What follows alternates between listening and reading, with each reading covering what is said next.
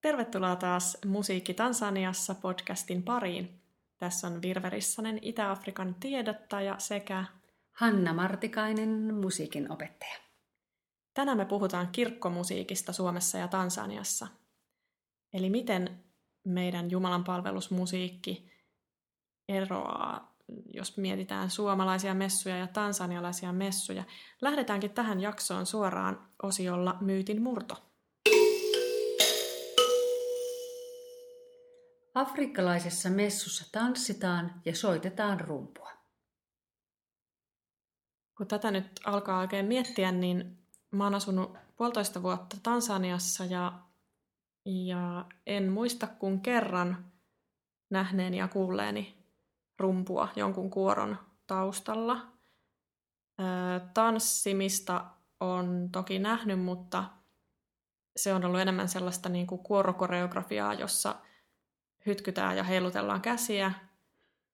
Et ei ehkä niinku sillä lailla, miten niinku ajateltaisiin, että, että siellä tanssitaan niinku jotenkin ihan villinä. Et enemmän sellaista aika hillittyä käsien heiluttelua. Mikä sun kokemus on? Mä oon kyllä nähnyt monenlaista. Eli mä oon nähnyt tanssiesityksiä kirkossa ja sitten mä oon kuullut mm, rumpujen soittoa ja eri instrumenttien soittoa – laulun säästyksen taustalla.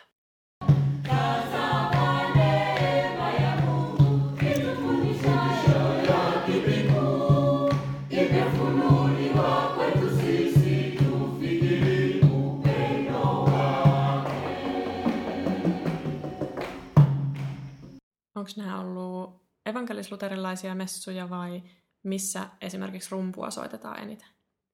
Ne on ollut kyllä luterilaisia messuja yliopistolla, yliopiston kappelissa, Dar es Salaamissa, missä ollaan oltu pääsiäisenä. Mä oon siellä nähnyt ja kuullut myös niin kuin rumpujen soittoja.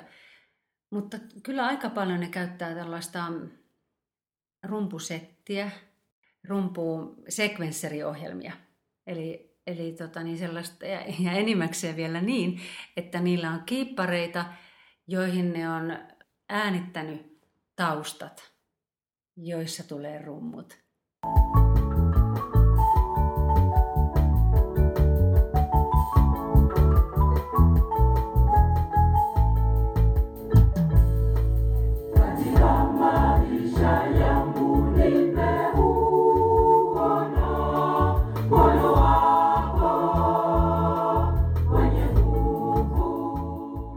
Nyt muistan yhden vapun Arushassa.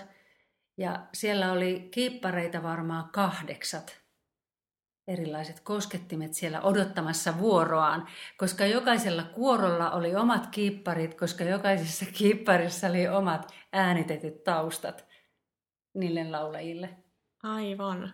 Mä muistan kiinnittäneeni huomiota noihin kuoroesityksiin kirkoissa just silloin ensi kuukausina niin Tansaniassa, niin jotenkin just siihen, että kaikilla on taustanauhat, ja mulle ei oikein missään vaiheessa selvinnyt, että tuleeko sieltä taustanauhoilta myös se laulu, vai tuleeko sieltä pelkästään ne taustat, mutta se ilmeisesti vähän vaihtelee.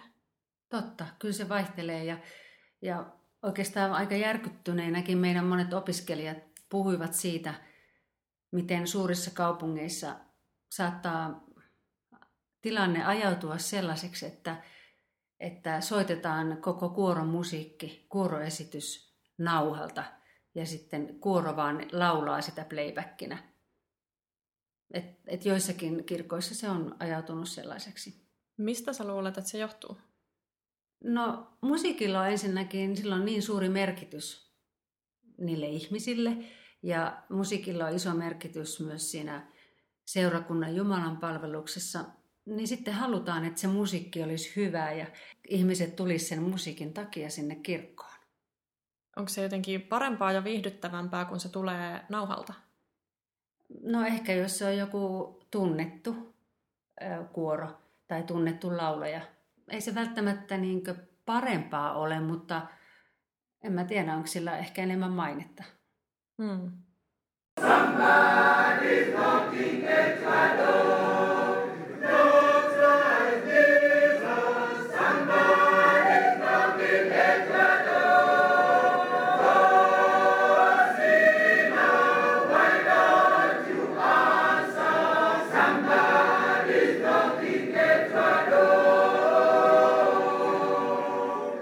kuorosta itsestään hän lähtee kauheasti ääntä, ja kyllähän nyt tansanialaisista kuoroista ääntä lähtee, että se, se ei ole välttämättä siitä kiinni, mutta että jotenkin se äänentoisto ja isot kajarit tuo siihen sitten kuitenkin jotain semmoista lisää. Joo, tässä voidaankin sivuta tätä toista asiaa, mikä liittyy varsinkin Tansaniassa Jumalan palveluksiin, että halutaan, että musiikit soi tosi suurella ja tosi kovalla. Joten tuli mitattua useamman kertaa sadan desibelin musiikkiesityksiä.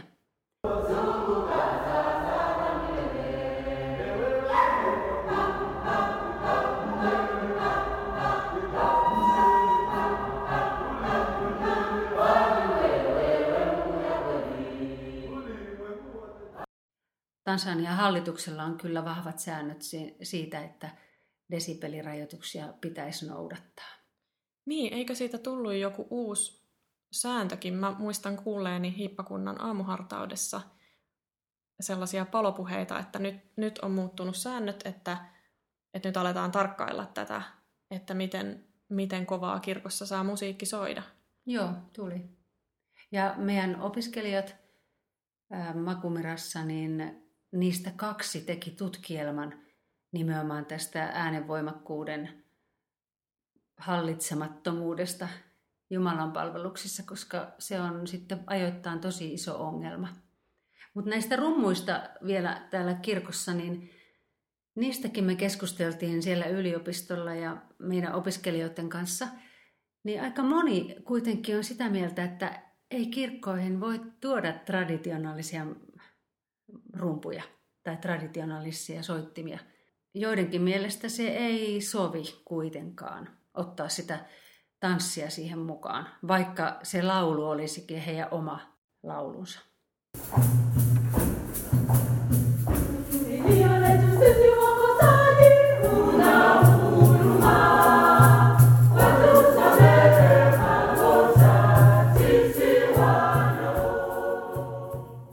Voiko tämä liittyä jotenkin siihen, että, että Tansaniassahan, jos ihminen kääntyy kristinuskoon ikään kuin tällaisista perinteisistä uskomuksista, niin halutaan, että se muutos on niin iso, tai tavallaan se muutoshan on kokonaisvaltaisesti tosi iso, jos mietitään, että mitä kaikkea siihen kulttuuriin on saattanut kuulua siinä niin kuin perinteisessä uskossa.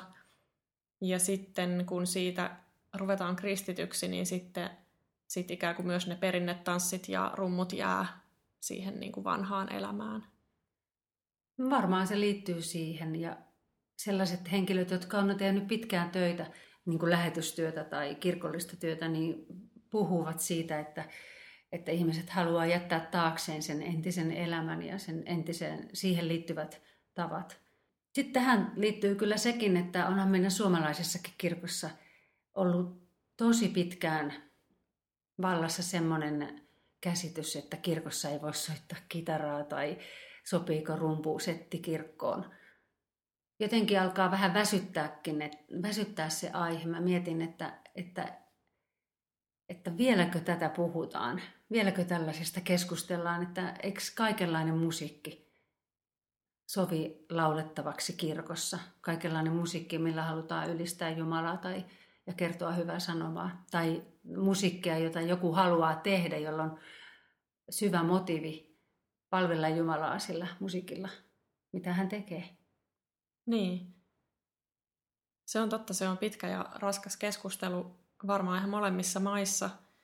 Ja, ja siihen liittyy varmasti niin kuin kulttuurin piirteet muutenkin, mutta luulet sä, että vaikka parinkymmenen vuoden päästä Tansanian luterilaisessa kirkossa olisi sitten esimerkiksi kitarat ja rummut ihan luontaisesti aina mukana, että, että onko se muutos samaan suuntaan menossa kuin mitä se on Suomessa mennyt? No siellähän on jo jonkun verran kitaroita, mistä jos niillä on, heillä on soittimia, sitten niillä on myös vaskisoittimia siellä. Varmaan se menee siihen suuntaan, ketä siellä on musisoimassa. Kaburi alikuweza kumzuia mwana wa Mungu, hata kuzimu haikuweza kumzuia asifufuke. Mlango wa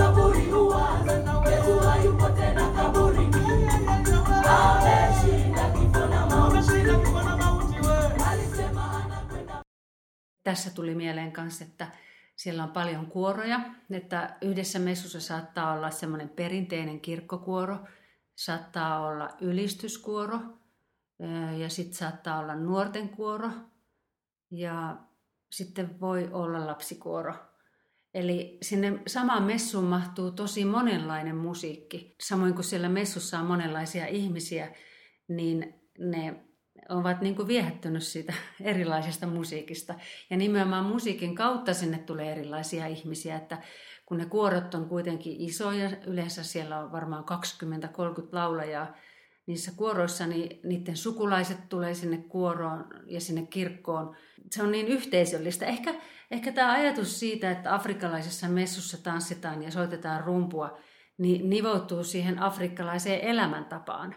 Ajatukseen siitä, että, että siellä eletään välittömästi ja, tai reagoidaan asioihin sillä vissiin valoisasti tai mm. niin, mikä tämä stereotypia tässä on. Niin, ja ehkä sekin, että, että jos mietitään stereotypiaa Afrikasta, niin saattaa edelleen olla Suomessakin monelle, ehkä ei tämän podcastin kuuntelijoista monelle, mutta, mutta monelle muulle ainakin, niin sellainen, että ylipäänsä afrikkalaiset ihmiset soittavat rumpoa ja tanssivat. että, Aivan. Et, et, ei niin kuin mennä siihen, että siellä on esimerkiksi innovaatioyliopistoja tai, tai muuta, mitkä on kaikki niin kuin ihan yhtä totta.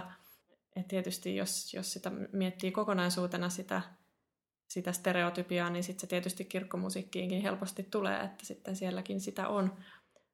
Mutta se, mikä afrikkalaiseen kirkkomusiikkiin liittyy myös stereotypiana, mikä on ihan niin kuin hyväkin stereotypia, ja mun mielestä myös totta on se ilo. Se lähtee mun mielestä siitä aitoudesta, että miten aidosti kiitosvirsiä tai, tai muita veisataan. Nehän mm. kappaleina saattaa olla samoja kuin meidänkin virret. Joo, ja toi oli hyvä, kun mainitsit tuon ilon, koska oikeasti lähes kaikki laulut on duurissa. Et nyt kun me oltiin siellä paaston aikana, niin me opiskeltiin niitä paastona ja virsiä.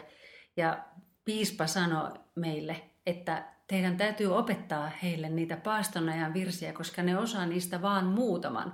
Ja ne saattaa niin kuin kahden kuukauden ajan laulaa vaan niitä muutamaa virttä, jotka ovat vähän surullisempia. Siis ne kaikki virret on duurissa ja afrikkalainen kirkkomusiikki on iloista ja valoisaa.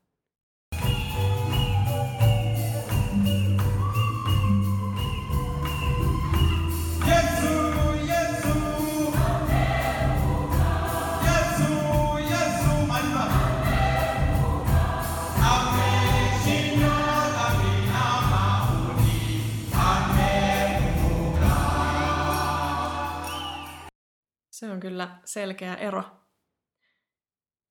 Sitten mä mietin sellaista eroa myös, mikä jotenkin on mulle ehkä sellaisissa satunnaisissa kohtaamisissa niin kuin käynyt ilmi, että, että ihmiset, jotka soittaa ja laulaa messuissa, niin tekee sitä tosi henkilökohtaisesti heittäytyen siihen niin kuin ei, ei niin kuin musiikkisuorituksena, vaan hengellisenä harjoitteena.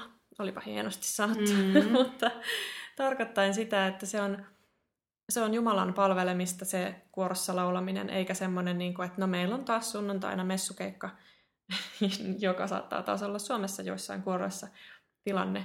Mun täytyy yksi kohtaaminen kertoa.